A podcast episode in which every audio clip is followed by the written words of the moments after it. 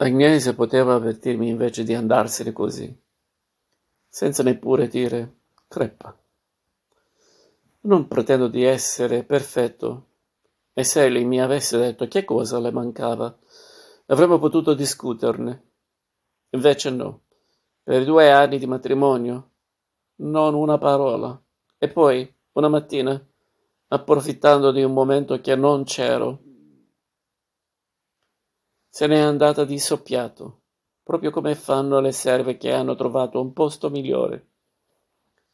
Se n'è andata e ancora adesso, dopo sei mesi che mi ha lasciato, non ho capito perché. Quella mattina, dopo aver fatto la spesa al mercatino rionale, la spesa mi piace farlo io, conosco i prezzi. So quello che voglio, mi piace contrattare e discutere assaggiare e tastare. Voglio sapere da quale bestia mi viene la bistecca, da quale cesta la mela. Ero uscito di nuovo per comprare un metro e mezzo di frangia da cucire alla tenda e il salo da pranzo. Siccome non volevo spendere più che tanto, Girai parecchio prima di trovare quello che faceva al caso mio. In un negozietto di via dell'umiltà. Tornai a casa che erano le undici e venti. Entrai in sala da pranzo per confrontare il colore della frangia con quello della tenda e subito vidi sulla tavola il calamaio. La penna è una lettera. A dire la verità, mi colpì soprattutto una macchia d'inchiostro sul tappeto della tavola. Pensai, ma guardo come ha da essere sciattona. Ha macchiato il tappeto. Levai il calamaio, la penna e la lettera, presi il tappeto. Andai in cucina e lì, fregando forte col limone, riuscì a togliere la macchia. Poi tornai in sala da pranzo, rimisi a posto il tappeto e, soltanto allora, mi ricordai della lettera. Era indirizzata a me. Alfredo, l'aprii e lessi. Ho fatto le pulizie. Il pranzo te lo cucini da te. Tanto ci sei abituato. Addio. Io torno da mamma, Agnese. Per un momento non capii nulla, poi rilessi la lettera e alla fine intesi. Agnese se ne era andata. Mi aveva lasciato dopo due anni di matrimonio. Per forza di abitudine, riposi la lettera nel cassetto della credenza. Deve metto le bollette. E la corrispondenza e sedetti su una seggiolina presso la finestra. Non sapevo che pensare, non ci ero preparato e quasi non ci credevo. Mentre stavo così riflettendo, lo sguardo mi cadde sul pavimento e vidi una piccola piuma bianca che doveva essersi staccata dal piumino quando Agnese aveva spolverato. Raccolsi la piuma, aprì la finestra e la gettai di fuori. Quindi presi il cappello e uscii di casa. Pur camminando, secondo un mio vizio, la lastrone sì è uno no del marciapiede.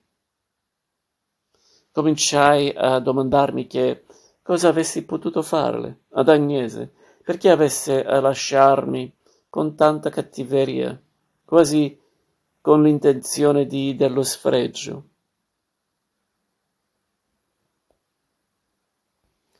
Per prima cosa pensai, vediamo se Agnese può rimproverarmi qualche tradimento, sia pure minimo. Subito mi risposi, nessuno, nessuno. Già, non ho mai avuto molto trasporto per le donne, non le capisco e non mi capiscono, ma dal giorno che mi sono sposato si può dire che cessarono di esistere per me, a tal punto che Agnese stessa mi stuzzicava ogni tanto domandandomi che cosa faresti se ti innamorassi di un'altra donna? E io rispondevo, non è possibile. Amo te e questo sentimento durerà tutta la vita. Adesso, ripensandoci, mi pareva di ricordarmi che quel tutta la vita non l'aveva la regrata, al contrario, aveva fatto la faccia lunga e si era azzittita, passando a tutt'altro ordine di idee. Volli esaminare se, per caso, Agnese mi avesse lasciato per via di quattrini e, insomma, del trattamento che lo facevo. Ma anche questa volta mi accorsi che avevo la coscienza tranquilla. Soldi, è vero, non gliene davo che in via eccezionale. Ma che bisogno aveva lei dei soldi? Ero sempre là, io, pronto a pagare. E il trattamento, via. Non era cattivo. Giudicate un po' voi. Il cinema due volte alla settimana, al caffè due volte e non importava se prendeva il gelato o il semplice espresso, un paio di riviste illustrate al mese e il giornale tutti i giorni. D'inverno magari anche l'opera. D'estate la villeggiatura a Marino. In casa di mio padre. Questo per gli svaghi. Venendo poi ai vestiti, ancora meno Agnese poteva, poteva lamentarsi quando le serviva qualche cosa, fosse un recipetto o un paio di calze o un fazzoletto, e io sempre pronto. Andavo con lei per i negozi, sceglievo con lei l'articolo, pagavo senza fiatare. Lo stesso per le sarte e per le modiste. Non c'è stata volta quando lei mi diceva ho bisogno di un cappello, ho bisogno di un vestito, che io non risp- rispondesi. Andiamo, ti accompagno. Del resto, bisogna riconoscere che Agnese non era esigente. Dopo il primo anno cessò quasi del tutto di farsi dei vestiti, anzi ero io adesso a ricordare che aveva bisogno di questo o questo altro indumento, ma lei mi rispondeva che ci aveva la roba dell'anno prima e che non importava, tanto che arrivai a pensare che per questo aspetto fosse diversa dalle altre donne e non ci tenesse a vestirsi bene. Dunque, affari di cuori e denari. No, restava quelle che gli avvocati chiamano incompatibilità di carattere. Ora mi domandai, che incompatibilità di carattere poteva essersi, esserci tra noi se in due anni una discussione, dico una sola, non c'era mai stata. Stavamo sempre insieme. Se questa incompatibilità ci fosse stata, sarebbe venuta fuori. Magnese non mi contraddiceva mai, anzi, si può dire neppure parlava. Certe serate che passavamo al caffè o in casa, a malapena apriva bocca, parlavo sempre io. Non lo nego, mi piace parlare e sentirmi parlare, specie che sono con una persona con la quale sto in confidenza. Ho la voce calma, regolare, senza alti né bassi, ragionevole, fluida e, se affronto un argomento, lo sviscero da capo a fondo. In tutti i suoi aspetti, gli argomenti, poi, che preferisco sono quelli casalinghi. Mi piace discorrere da, del prezzo della roba, della disposizione dei mobili, della cucina, del termisofone, insomma di ogni sciocchezza. A parlare di queste cose non mi stancherai mai. Ci prova tanto gusto che spesso mi accorgo che ricomincio da capo, con gli stessi ragionamenti. Ma siamo giusti, con una donna questi sono i discorsi che ci vogliono. Altrimenti di che cosa si deve parlare? Agnese, del resto, mi ascoltava con attenzione, almeno così mi pareva. Una sola volta, mentre lo, le spiegavo il, il funzionamento dello scaldabagno elettrico, mi accorsi che si era addormentata. Le domandai, svegliandola, ma che? Ti annoiavi? Lei rispose subito, no, no, ero stanca, questa notte non ho dormito. I mariti di solito hanno l'ufficio o il negozio, magari non hanno niente e se ne vanno a spasso con gli amici. Ma per me, il mio ufficio, il mio negozio, i miei amici erano Agnese. Non lasciavo un momento sola. Le stavo accanto perfino, forse stupirete, quando cucinava. Ho la passione della cucina e ogni giorno, prima dei pasti, mi infilavo un grembiule e aiutavo Agnese in cucina. Facevo di tutto un po'. Pellavo le patate, cappavo i facciolini, preparavo il battuto, sorvegliavo le pentole. Lo aiutavo tanto bene che lei spesso mi diceva guarda, fa tu, ci ho mal di testa, vado a buttarmi sul letto. E io allora cucinavo da solo. E con l'aiuto del libro di cucina ero anche capace di provare dei piatti nuovi. Peccato che Agnese non fosse golosa, anzi negli ultimi tempi le era andato via l'appetito e si è non toccava cibo. Una volta lei mi disse, così per scherzo, hai sbagliato a nascere uomo, tu sei una donna, anzi una massaia. Devo riconoscere che in questa frase c'è qualcosa di vero, infatti Oltre a cucinare mi piace anche lavare, stirare, cucire e magari nelle ore di ozio rifare gli orli a giorno dei fazzoletti. Come detto, non la lasciavo mai, neppure quando veniva a trovarla qualche amica o la madre, neppure quando le saltò in capo, non so perché, di prendere lezioni d'inglese, pur di starle accanto mi adattai anch'io a imparare quella lingua così difficile.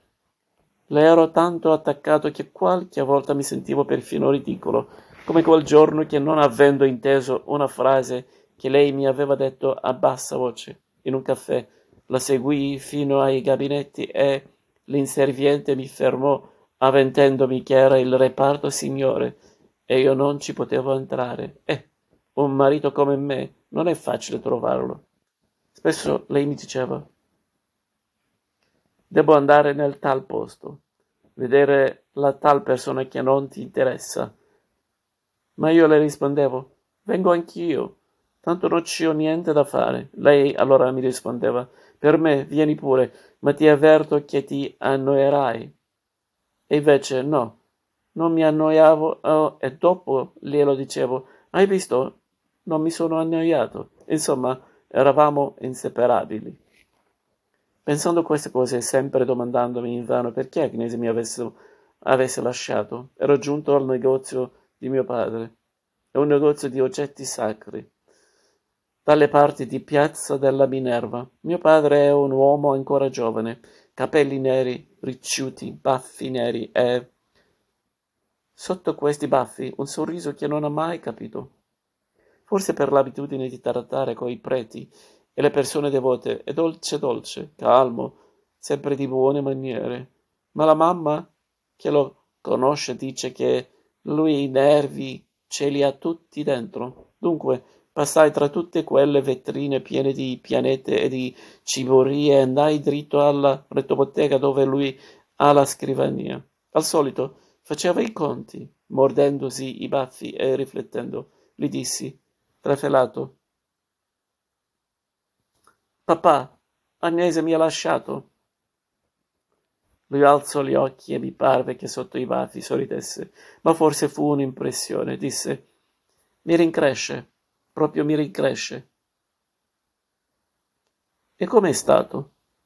Gli raccontai come era andata la cosa e conclusi, certo, mi dispiace, ma soprattutto vorrei sapere perché mi ha lasciato. Lui domandò, perplesso. Non lo capisci? No. Lui stette un momento zitto e poi disse con un sospiro, Alfredo, mi rincresce, ma non so che dirti. Sei figlio mio, ti mantengo, ti voglio bene, ma alla moglie devi pensarci tu. Sì, ma perché mi ha lasciato? Lui tentennò la testa. Al tuo posto non approfondirei. Lascia stare. Che ti importa di sapere i motivi? Mi importa molto. più di, più di tutto. In quel momento entrarono due preti e mio padre si alzò e gli andò incontro dicendomi, torna più tardi, parleremo. Adesso ci ho da fare. Capii che da lui non potevo aspettarmi altro ed uscii. La casa della madre di Agnese non era lontano, in corso Vittorio. Pensai che la sola persona che potesse spiegarmi il mistero della sua partenza fosse, fosse proprio Agnese, e ci andai. Salii di corsa le scale, mi feci introdurre in salotto. Ma invece di Agnese venne la mamma, madre, una donna che non potevo soffrire, mercantessa anche lei, coi capelli neri tinti, le guance fiorite, sorridente, sorniona, falsa. Era in vestaglia, con una rosa sul petto. Disse, vedendomi con finta cordialità, Oh, Alfredo, come mai da queste parti? Risposi, lo sapete il perché, mamma? Agnese mi ha lasciato. Lei disse calma, sì, è qui, figlio mio. Che ci vuoi fare? Sono cose che succedono. Come? Mi rispondete in questo modo? Lei mi considerò un momento e poi domandò: Ai tuoi glielo hai detto? Sì, a mio padre. E lui che ha detto? Ma che cosa poteva importarle di sapere quel che avesse detto mio padre? Risposi malvolentieri.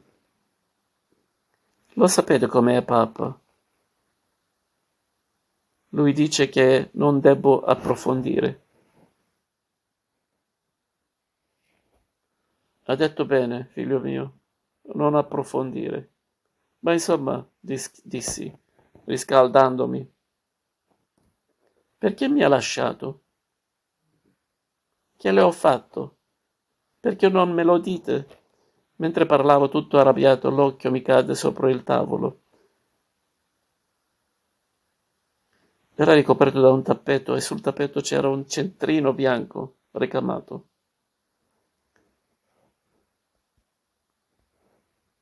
E sul centrino un vaso pieno di garofani rossi. Ma il centrino era fuori posto, meccanicamente, senza neppure sapere quel che facessi. Mentre lei mi guardava sorridendo e non mi rispondeva, sollevai il vaso e rimisi il centrino a posto. Lei disse allora, bravo. Ora il centrino è proprio nel mezzo. Io non me ne ero mai accorta, ma tu l'hai visto subito. Bravo. E adesso è meglio che te ne vai, figlio mio. Si era alzata intanto e mi alzai anch'io. Avrei voluto domandare, domandare se potevo vedere Agnese, ma capii che era inutile e poi temevo, se l'avessi vista, di perdere la testa e fare o dire qualcosa sciocchezza. Così me ne andai e da quel giorno non ho più rivisto mia moglie. Forse un giorno lei tornerà, considerando che di mariti come me non se ne trovano tutti i giorni, ma la soglia di casa mia non la passa se prima non mi spiega perché mi ha lasciato.